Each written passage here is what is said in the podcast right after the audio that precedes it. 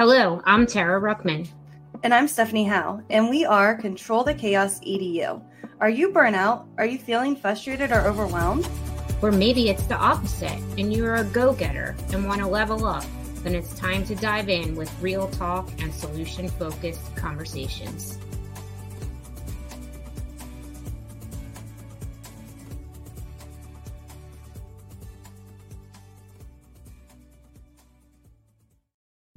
Hello, and welcome to today's Control the Chaos conversation.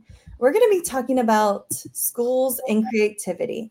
And we're going to be tackling the question, the same question that NASA tackled Are schools killing creativity? And spoiler, yes, schools are killing creativity. Okay. And we're going to kind of talk about this study and talk about maybe what what things can we do to improve schools and improve these percentages that are kind of alarming. And so, what happened is NASA did a study. They were on the quest for creativity. And what they wanted is they wanted these forward thinking approaches, they wanted these forward thinking adults uh, to come and work for NASA. So, they were kind of on this search. And so, what they did is they partnered up with a doctor and they had this creative personality test. And with this test, they tested 1,600 children. And these children were four to five. So preschool range, um, they haven't really entered school just yet. And what this study found is that 98% of these kids, four to five years old again, scored at the g- genius level. Okay, so again, 98% are geniuses when it comes to creativity. And then what happened is they followed up on this test, the same group of kids, but as they were aging. So, what kind of started to take place is when they were in grade school, now only 30% of these kids were creative geniuses. Then they did this test when they were in high school, and it was 12%. To where they did one more time when they were the age of like 31 and less than 2% remained these creative geniuses. So again, we started out with 98% and we went all the way to 2%. We decreased that much. Yeah, let's talk about how that happened because to me, those are phenomenal numbers.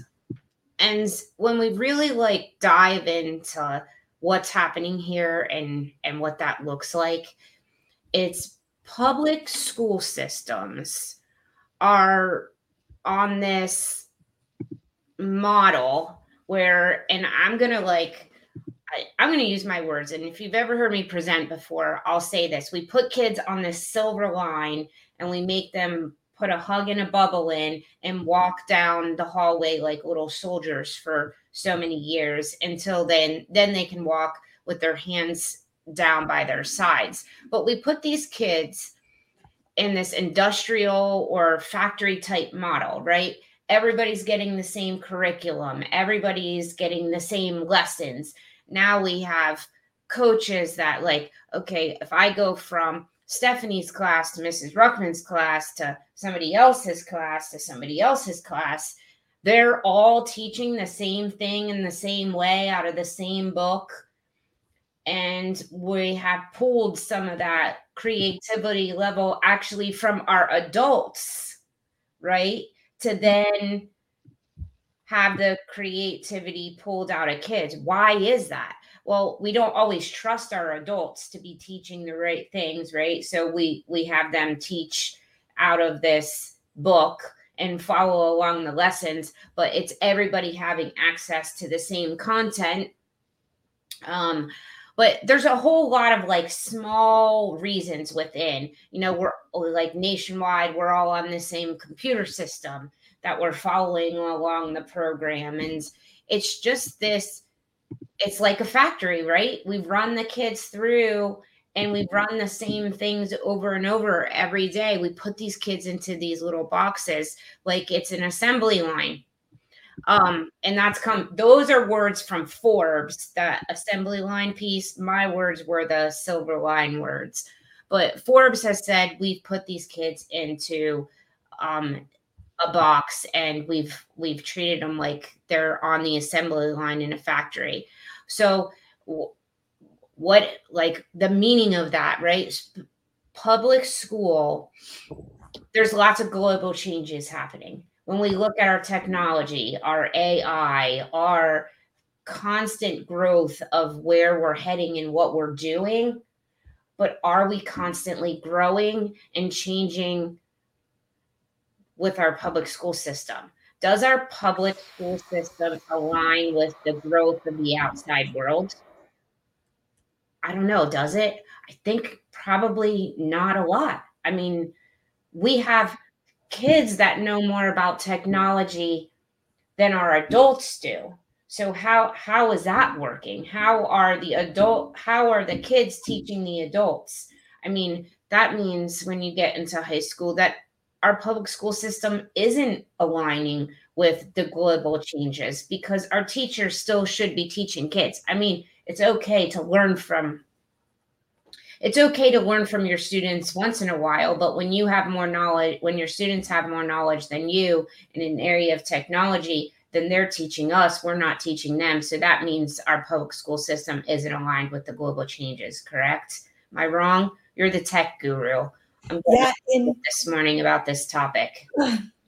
And when you um, think about jobs, creativity is one of those top things that employers are looking for. But if only 2% of adults are creative geniuses, um, that's probably a very rare skill, right? That they're looking for. And so we have to change the way that we're teaching. And I love because I mean, I was given a scripted curriculum. I'm very creative, I like to think. Like, I love to design, I love to think out of the box. And when I was told to play a timer, and once that timer went on, move on. Well, none of our students learn the exact same way, the exact same time. I mean, I'm very visual where some students might need more audio or whatever, but you've got to be able to provide that multi-sensory approach within your classroom. You have to know and build those relationships with your students.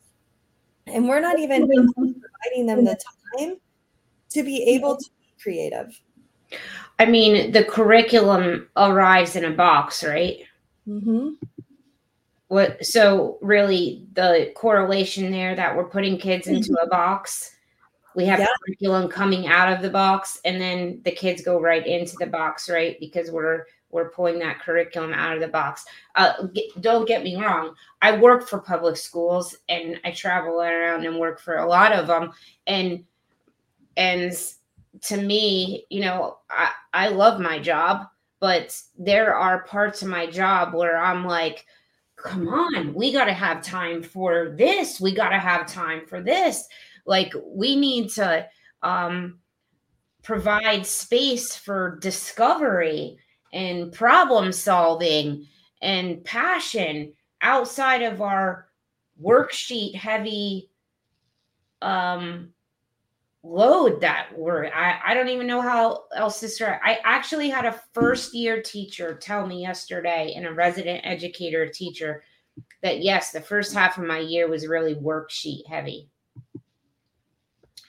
and she said i really want to get into trying to do more projects but um, everybody's giving me the things that are already ready for me and um, it's you know a lot of worksheets so i feel bad changing it yeah. Yeah. It made me so sad. But it's like, true, right? Like it's scary uh, to innovate. It's scary to give over control to our students.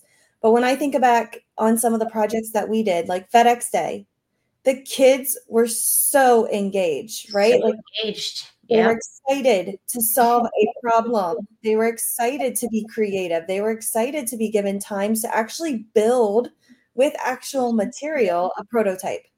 Yeah. And they had choice. They didn't just like they could use technology. They could use um, actual paper, you know, or make a poster or use uh, um, cubes or whatever we had, straws to make their prototype.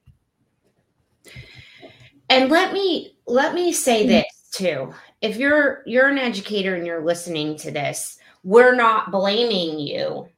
This is not the fault of the educators. The educators are being told what they're supposed to be doing. They're being handed curriculums and frameworks and there's expectations that the administration teaching and learning um, you know statewide standards you know the higher ups have these expectations um, of the educators. This is not the fault of educators. So if you're listening to this um, just note that we love you and we're not blaming you for this episode and this conversation that we're having today the process is historically education has these processes and procedures that were founded centuries ago and we're continuing to follow them. I mean obviously we've morphed right? We have the science of reading which is vitally important to teach our kids to read. We have you know these things that are high priority but when you do them how can you how can you add that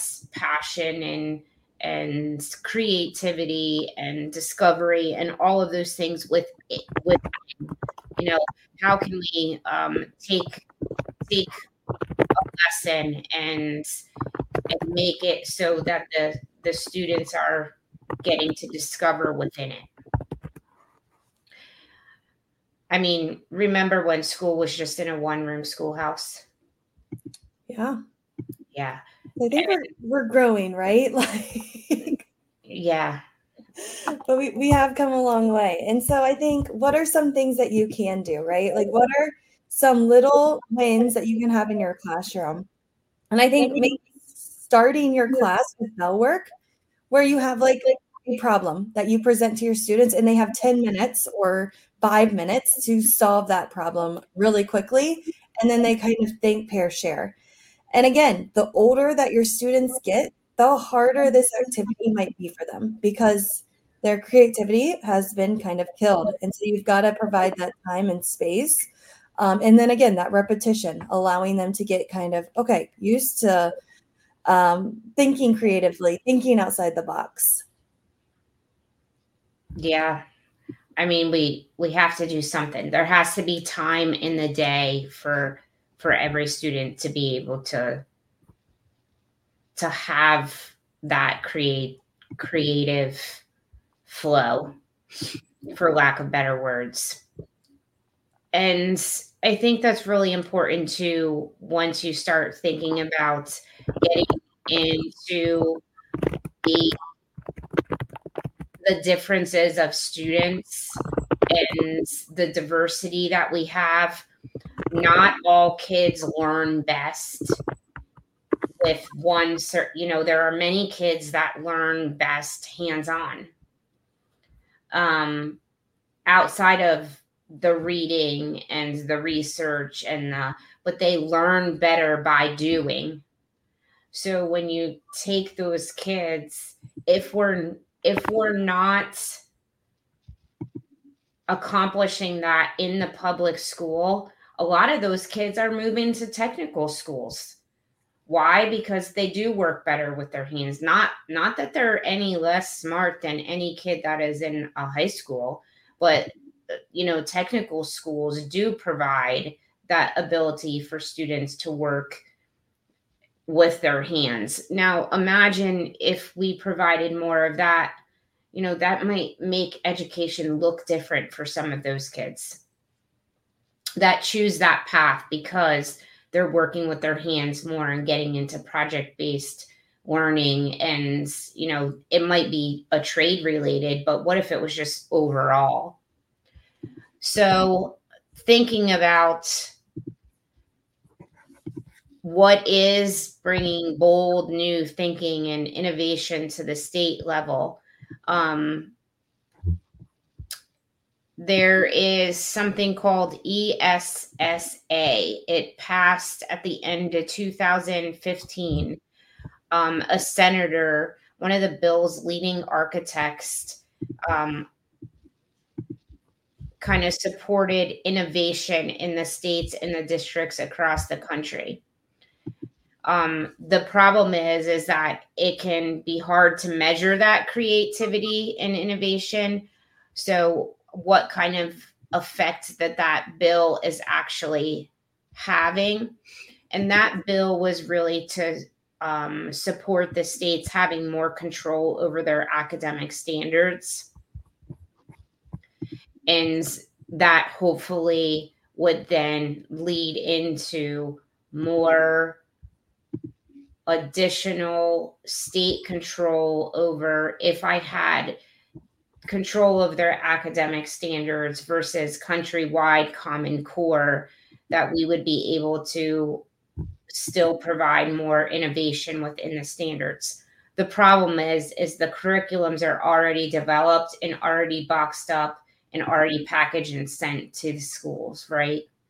Um, so some of that then within the curriculum, at least at the younger levels, um, you know, doesn't always have some of those opportunities because the curriculum has removed some of those critical pieces um, that lead to creativity because we have a pacing guide, right? We have so many standards that we have to get through in a year. So when we have that piece, um, student teachers are moving faster, so they don't have to, as much time to spend on the lessons to be able to introduce that creativity. So the really the time that they have to have their creativity is specials, right? Uh, yeah. And it kind of depends, right? Like they only see their specials teacher once a week. And so that's even very difficult to get into creating projects, right? If you only have one day a week and then you have to come back to it, you kind of lose that flow of like, okay, I got to get back in here. So there's just a lot of things that I think um, education, again, as a whole, needs to just kind of think about, especially with this study, because I think jobs are looking for students that are creative, can think critically, can be um, able to communicate.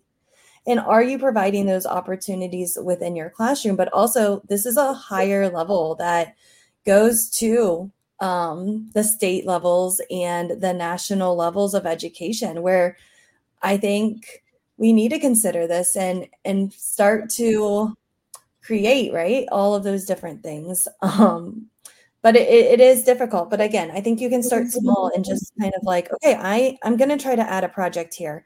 I'm going to do a quick bell ringer. I'm going to do uh, this activity. And and kind of sticking with it again your students are not probably familiar with this type of learning.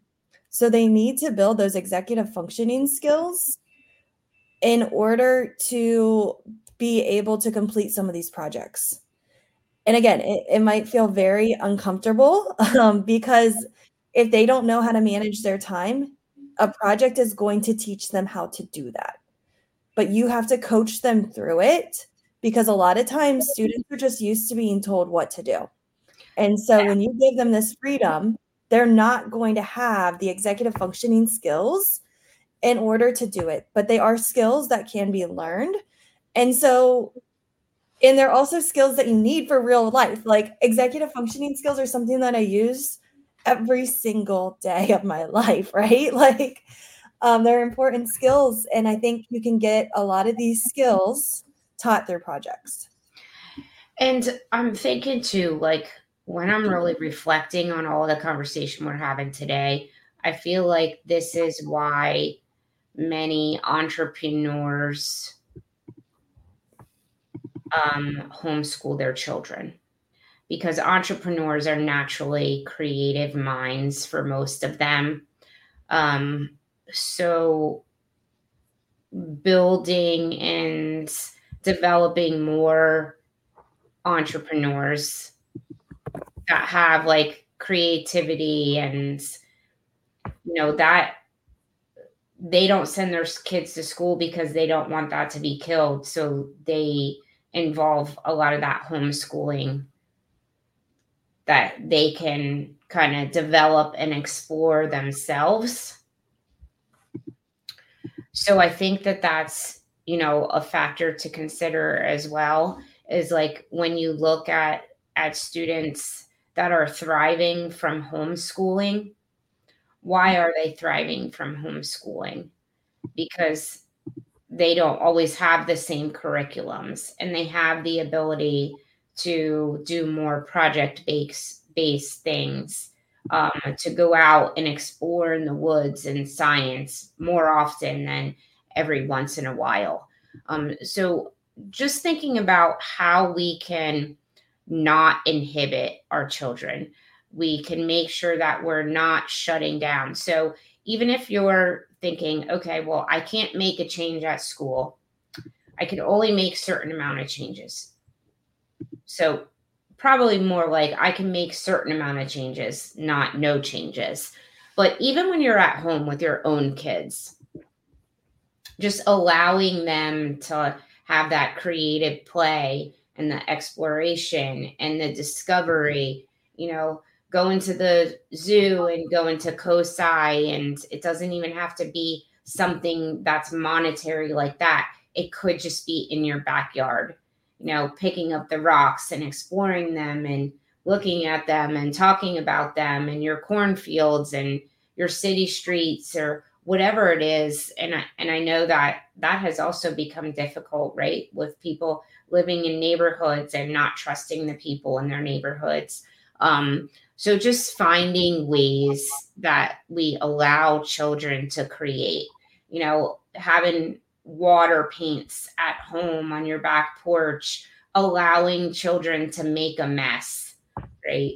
And you know, maybe it's not on your carpet, maybe it's maybe, you know, you have you have a new floor in your kitchen and you put down some plastic for a for your kid to be able to make a mess and not have to worry about your floor.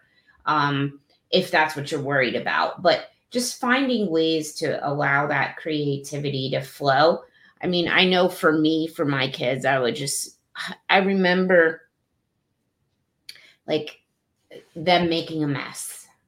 I remember them playing in the mud, taking their bikes through the mud, and and my son just being covered in mud from head to toe, like being playing out in the rain in a mud puddle. Um, so those things allow students to make connections to the real world. You may not feel like that's a learning experience but it definitely is a learning experience. So we can't change the world right? But we can change our world so we can do those small things within our classroom with the exit tickets that Stephanie was talking about, just allowing them that creative feeling, uh, freedom of you know drawing a picture for for an exit ticket, or you know just changing up those little things to if we don't have the time, if we are taking our curriculum out of a box, that we find those small ways to embrace discovery and not changing the world, but changing our own world. So that's all I got for today. How about you? That was a fun conversation. Yeah. And I mean, it's just something to reflect on. And again, this is a wider, wider issue, but start to think about what skills can I help my students and executive functioning skills are one of those skills. yes. Yes. So we can't mm-hmm. change the world, but we can change our own world. So find those small little tweaks in your day that you can allow students to love learning and get into that natural creative process. Don't shut it down. And until next time, control the chaos. Thanks for listening to Control the Chaos EDU. Check out the description for show notes. We look forward to connecting with you on social media. Subscribe to the weekly podcast so you never miss an episode. Control the chaos. Until next time.